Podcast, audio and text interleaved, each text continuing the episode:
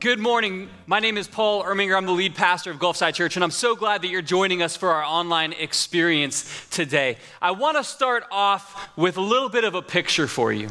These two boxes, they both look nice and pretty, and they look like motivational calendars because they have all these sayings over it. And what I want to compare this to is I want to compare this to your heart, your mind, your soul, the way that you're feeling. Because I know so many of us, we kind of have the appearance that we're keeping everything together on the outside, but internally, what's actually inside of us feels very different than how we look. And so, though these look similar, one of them is filled with what I'd say is worry, stress, anxiety, fear. And the best way that I could illustrate that was to fill this with actual trash. This smells terrible. Now, look, stress, worry, fear, things that don't belong inside of our heart, but they get there and we somehow think that they got there by some mysterious method that we don't understand. But do you know how trash got in this box? I put it in here. Do you want to know how this trash gets inside of your heart, inside of your head, inside of your soul? You put it there. You may not have realized you were putting it there, but by what you consume, what you let your mind dwell on, what you hold onto from what you've seen in the day, that is you taking something and putting it inside of your head, putting it inside of your heart. And we try to act like things are all together, but we know right now there's a whole mess inside of me. And you know that's not how you're supposed to feel, and you know that's not how you're supposed to live. And so, what, what, what is the opposite? Well, the, the thing that we really want inside of us is faith, joy, hope, love, peace. I know right now, so many of us are just dying to sense a little bit of peace in all the craziness that's happening in this world. How did these get in here? Well, it wasn't by chance. We put this in here. In the same way, you have the choice, and you have to make the choice to take what has been inside of you and replace it with something better. Because not only does it affect our heart and affect our mind, whatever's inside of us is contagious. We're, we're, all talking about what's contagious and what's going around right now, but more than just a virus is contagious. The way that Jesus said it in Matthew 12 34 was from the overflow of the heart, the mouth speaks. In Luke 6 45, a parallel passage, he references it and he says, the, the good man pulls from the good stored inside of him, and the evil pulls things out from the evil, and then that is what is shared. Now, listen to me. What's inside of you, it's gonna make its way out. It's gonna make its way out onto your friends, it's gonna make its way out onto your spouse, it's going to make its way out onto your children. And the other thing that you'll notice is just physically, that garbage, it doesn't fit in here. And so, this is what Scripture talks about when it tells us that we need to renew our mind, that, that we need to make it new. That the action isn't, you know, God, would you just bless and change this? That's not how God works. What He tells us is you actually need to dump this out and you need to replace it and refill it with something better. And the way that this plays out is in our day. Are we continually filling our mind and our heart with voices that say everything's out of control, the whole world is going down? Or are we opening up God's word and allowing Him to speak into our situation and Him to speak into our life? And so, even right now, I am so glad that you're with us for online church, but I want you to make a recognition at the beginning of this service that the fear and the anxiety and the worry that's in my head and my heart, it has to go. It has to be replaced.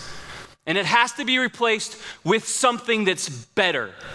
It needs to be replaced with God's promises, His words to me. Because whatever's inside of me, it's going to flow outside of me. And I want to give my kids something better than what I've been feeling for the last week.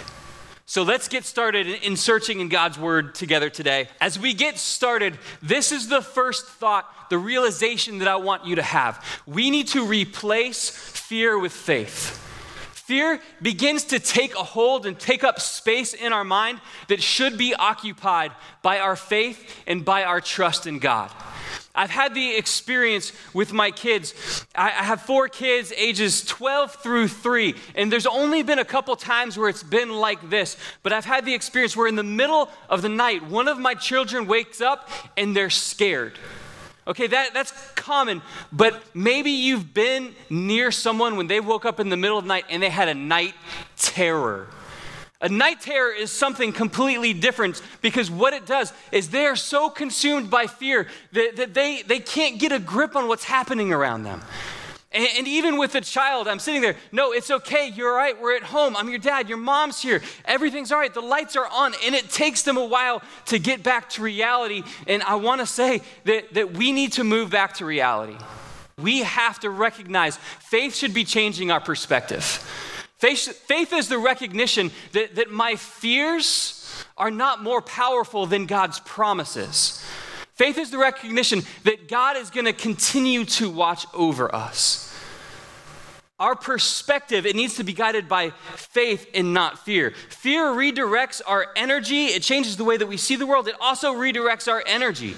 We, we spend so much of our time running around trying to prevent things that might happen when we should be looking at the moment that God's given us today and investing our energy in it. Okay, I understand. We, we might run low on something later, but right now, has God given us an opportunity to be generous? Faith would lead us that if we have enough now, we want to be generous with people right now, believing that God will provide for us in the future. Faith looks at the situations that we're walking through and it sees them differently because fear says, I need to take everything and I need to gather it up and I need to keep it for myself. Faith says, share with your brother as they have a need. Share with the families that you know are running low. Faith teaches us to see things differently. Fear redirects our energies and sends us spinning around. 2 Timothy 1 7 says this For God has not given us a spirit of fear, but power and of love and of a sound mind. Our culture needs this word so badly right now. What, what, what comes from God? Not fear, that's not the spirit that he's given us. Fear, fear that comes from somewhere else, but what he has given us is power. And first of all, when we hear power, it's easy to hear that when the times are good and you know the power to be moving on. But he gives us the power to walk through these difficult times. The Spirit of God in us empowers us to make it through the difficult, not the easy, not the good, not just the mountaintops, but the valleys when things are tough. He gives us power and He gives us love. Even in the midst of all of everyone else's panic, we can still be a source of love. And what people so desperately need to hear from the church right now is a sound mind. We need an adult in the room that isn't going to be eaten by all the panic. There are challenges right now, but we need to have a sound mind and be calm through all of these challenges because this is the type of spirit that God's given us not one of fear, not one of timidity, but of power, love, and a sound mind. This is God's gift to us. And so we, we need to take this fear and we need to begin to replace it with faith. Second Corinthians chapter 1 verse 10 it gives us a refresher about how God has been with us and how he's going to be. The Apostle Paul is writing here and talking about his experiences and what he's learned about God. And he says, in the midst of fear, in the midst of difficulty, in the midst of persecution, he said, And God, he did rescue us from mortal danger, and he will rescue us again. We have placed our confidence in him, and he will continue to rescue us. Now, this is a refresher about your faith in God and His personality and His faithfulness. He did rescue us. He will rescue us now, and He will continue to rescue us in the future. This is the perspective of faith rather than fear. The perspective that God isn't standing up in heaven looking down, being like, oh no, I totally missed it and things are falling apart. God is saying, No, I, will hold you up through this. I'll walk with you through this. This is going to be a difficulty, but it is going to be okay. We're not going to be drawn into the panic because we're a people of faith, not a people of fear. And so, to help us, to help us, because I know it's easy to say, okay, we need to replace the fear with faith. Well, what are just some practical things, man? Get back to the simple things. Get back to the very simple things, very practical, simple things that you can do to help move the fear out of your life to be replaced with faith. The, the first is start with songs. Sing songs of worship. You love hymns? This is the time to break your hymns. When peace like a river attendeth my way, when sorrows like sea billows roll, break those hymns out and sing them. Because you know that when you start to praise, it lifts up your heart and it pushes out the fear because fear and faith cannot coexist together. One is going to leave. And so when you begin to sing songs of faith, it's going to push the fear out. It's going to change the way that you feel about the day that you're walking through. And so if it's hymns, if it's 90s praise and worship, if it's the brand new stuff, if you need some gospel in your life to lift your heart up, then hallelujah, break it out, have some fun, worship the Lord. It's going to help move that fear out. And, and the second practical thing that you already know you should be doing, pray. Oh man, this verse encouraged my heart so much from Psalm 34, verse 4. When I say pray, man, I mean, I mean pray to the Lord who made the heavens and made the earth. Like recognize that you are boldly stepping into the throne room of God. The one who is all powerful. He has invited you in. He wants to hear from you. Know who you're talking to you as you start, but recognize from Psalm 34, verse 4, what it says. It says, I prayed to the Lord and he answered me and freed me from all my fears. This is something that we see happen when we pray. First of all, when we take the step, and He calls us to take the step to actually spend time in prayer, to pray about real things with a real open heart before Him. And then He answers. That's something that happens. As you pray, you will experience your Heavenly Father answer. And then on top of that, he frees us from our fears. This is why I bring this up because when you get into the presence of God and your faith is lifted up in your heart and your mind, these fears that have been controlling us, they, they, they just don't have any space. They don't have space anymore, and so they get pushed out. I prayed to the Lord he answered me and freed me from all my fears. There's some practical steps that you can begin to, to take to push these fears out of your life. And as you do that, it's going to remind you who you are to God.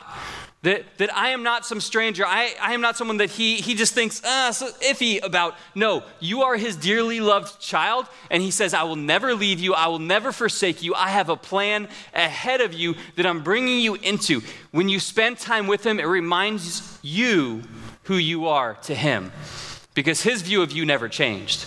But we've allowed fears and worries to, to tell us lies that we buy into, and we forget who we are to God. You need to be reminded who you are just in general, who he said you are. Because you're his child, but he also didn't just say, like, you're the child in the room. He actually says, I've given you a job and a title. I've given you a victory that's ahead of you that we apparently seem to forget about. Romans chapter 8, verse 31 starts off, and, and, and Paul is preaching here. I mean, like, here the Apostle Paul, as he's writing to the Romans, that he, he's getting a little wound up. And he says, What then shall we say in response to these things, these difficulties, these trials? If God is for us, who can be against us? He who did not spare his own son, but gave him up for us, how will he not also, along with him, graciously give us all things? Who will bring any charge against them, those whom God has chosen? It is God who justifies. Who then is the one who condemns? No one. Christ Jesus, who died, more than that, who was raised to life, is at the right hand of God and is also interceding, praying for us. Who shall separate us from the love of Christ? Dial in here, listen to this. Shall trouble or hardship or persecution or famine or nakedness or danger or sword, as it's written, for your sake we face death all day long. We are considered to, as sheep to be slaughtered, no matter the difficulty. Verse 37 Know in all these things, here's your title. Here's who you need to be reminded that you are church. Those who claim the name of Christ. This is who you need to remember you are in the face of trial, famine, difficulty, worldwide struggle. This is who you are. No, in all these things, we are more than conquerors through him who loved us. For I am convinced that neither death, nor life, nor angels, nor demons, neither the present, nor the future, nor any powers, neither height, nor depth, nor anything else in all creation will be able to separate us from the love of God that is in Christ Jesus our Lord. This is who you are. You are more than a conqueror. God will carry you through to the victory, but we have to have a recognition of who we are because we've been living as someone less than who we are. We've allowed fear and panic to set in when we should be a source of hope for the people who don't know Christ, for the people who have strayed away, for the people who've lost their perspective. The church, we need to be a hope and a reminder of how dearly loved we are. That God gives us victory over these things. The church, it will be victorious, but you have a, a part to play in this equation. In the past, we had seen revival start in the churches and move throughout the cities and the countryside. But we're in a time now where I believe we will see revival begin to happen in homes and then come back to the churches. When we get to meet together again, I believe we can come back with passion and intensity and a desire to see God move through our churches and our cities. And it's going to start because we at home recognize I need to lead my family in worship. I need to choose to pray on my own. I need to study God's word on my own and fill myself up every day of the week. And I believe that this time has the, the possibility of changing our world and the church in our world for the better if the church chooses to wake up and say, I am not a sufferer, I am not a victim to the circumstances, I am more than a conqueror because of what God has done for me in Jesus Christ. Because of the Spirit He has placed in the church, I am set here to lead my family, I am set here to lead myself. I will study God's Word and apply it, and I'm going to live for God. And I believe that when the church starts doing that in their homes with intensity and passion, it's going to change the corporate gathering of the church. I have no fear about this time that we're walking through because I know a Heavenly Father has a plan. And I know that as we walk in obedience to Him, we're going to see even greater things. And we'll see even greater things because we begin to choose within our own lives, within our own households, to live in a way that honors Him. We need to begin replacing fear with faith. And there's another trade that we need to make. We need to replace selfishness with selflessness. I don't know if you saw this on the news. There's a guy who literally drove to every county around him and bought 17,000 plus bottles of hand sanitizer so that he could gouge the prices and resell them. Now, look, I think it's awesome if you have 17,000 bottles of hand sanitizer. I just think you should be giving those babies away to anybody who needs it. We need to enter these times not thinking, how can I capitalize for myself?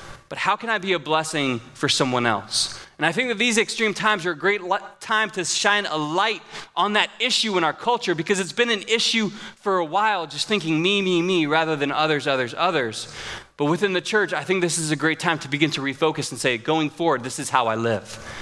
Philippians chapter 2, verse 3 describes it this way Don't be selfish. Don't try to impress others. Be humble, thinking of others as better than yourselves. Right now, so many of us are so focused on self preservation, and I think we need to be, begin to look around. I think we need to open up the blinds on our house and take a look at our neighbors and see how they're doing. I think we need to begin to send some text messages and check on some people and ask if they have what they need. Because I think that God calls it beautiful when, in the midst of need, we still give. In the midst of, I don't know if I'll have enough, but I, I know that I have to share with someone who doesn't have any. I think that God loves that. I, I think that was modeled in the life of Jesus Christ, that we put others' needs above our own. Not even just when we have enough, but, but even just above our own. Don't be selfish is such an easy passage to apply to each one of our lives. So if you're hearing me and you're the one who bought the 17,000 bottles of hand sanitizer, I hope you just start giving that stuff away. There are so many people who would be thankful and blessed because of it. And whatever it is that you've hoarded up in your house, maybe it's time to start giving that away. Lead the way in the church being generous. The third thing that I want us to recognize today is that we need to contain the virus, but we need to spread the hope. There are practical things that we need to do. There, there are behaviors and there are things that we've loved doing that we need to change for a little bit to help contain the virus. I, I don't want you to get the picture from me that I don't take this seriously. We take it very seriously and we want to be part of the solution in our city in as many ways as we can. It's why we're doing church online today. But within the truth that we're going to help contain the virus as much as we can, we still have a job to do.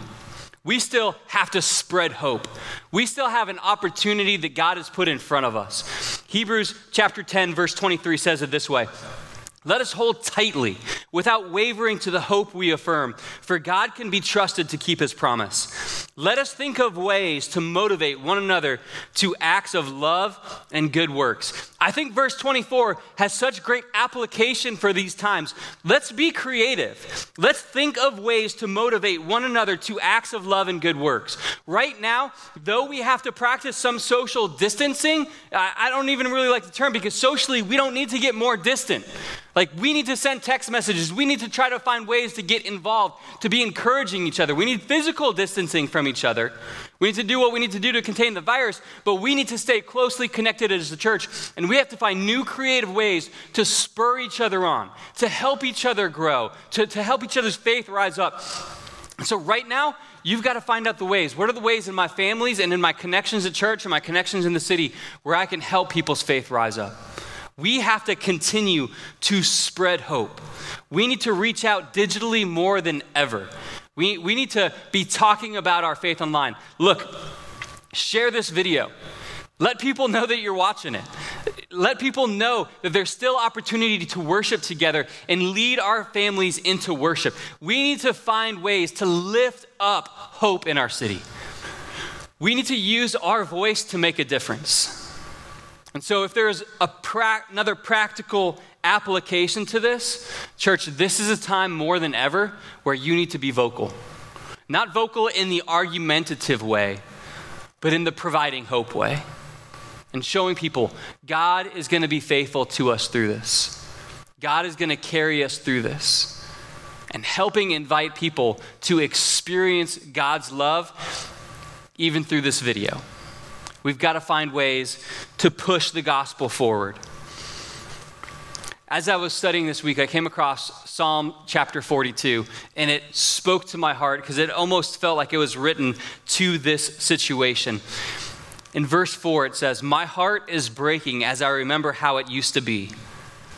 I walked among the crowds of worshipers leading a great procession to the house of God, singing for joy and giving thanks amid the sound of a great celebration. Why am I discouraged? Why is my heart sad? Why is my heart so sad? I will put my hope in God. I will praise Him again, my Savior and my God. Now I am deeply discouraged, but I remember you even from distant Mount Hermon, the, the source of the Jordan, from the land of Mount Mizar. Now listen to me, the, these are all the, the places around them, all the places within their country, saying, I will remember you in, in all of the places that are around me. I hear the tumult of the raging seas as your waves and surging tides sweep over me. But each day the Lord pours his unfailing love upon me. And through each night I sing his songs, praying to God who gives me life. Now, can you sense the hope that, you know, there's despair? And there's hope. And, I hear the tumult of raging seas as your waves and surging tides sweep over me, the, the fear that comes in like waves. But each day, the Lord pours his unfailing love upon me. Each day, God provides new grace and new mercies. And through each night, I sing his songs, praying to the God who gives me life. I think the proper response to some of the depression that we feel the fear that we feel, the anxiety that we feel, I think the proper response is leaning even harder into worship, diving deeper into Scripture, engaging in real, heartfelt prayer. Because that depression that wants to take set, that fear that wants to take set in your life, it can't coexist with the faith and the love and the hope that God wants in your life. And I love how the psalmist wrote it in the midst of this trial that he was walking through. Every single day. Every single day I need to sing.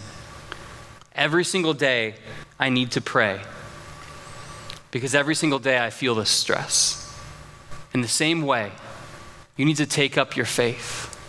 It happens in, in so many different ways that the fear begins to, to set in.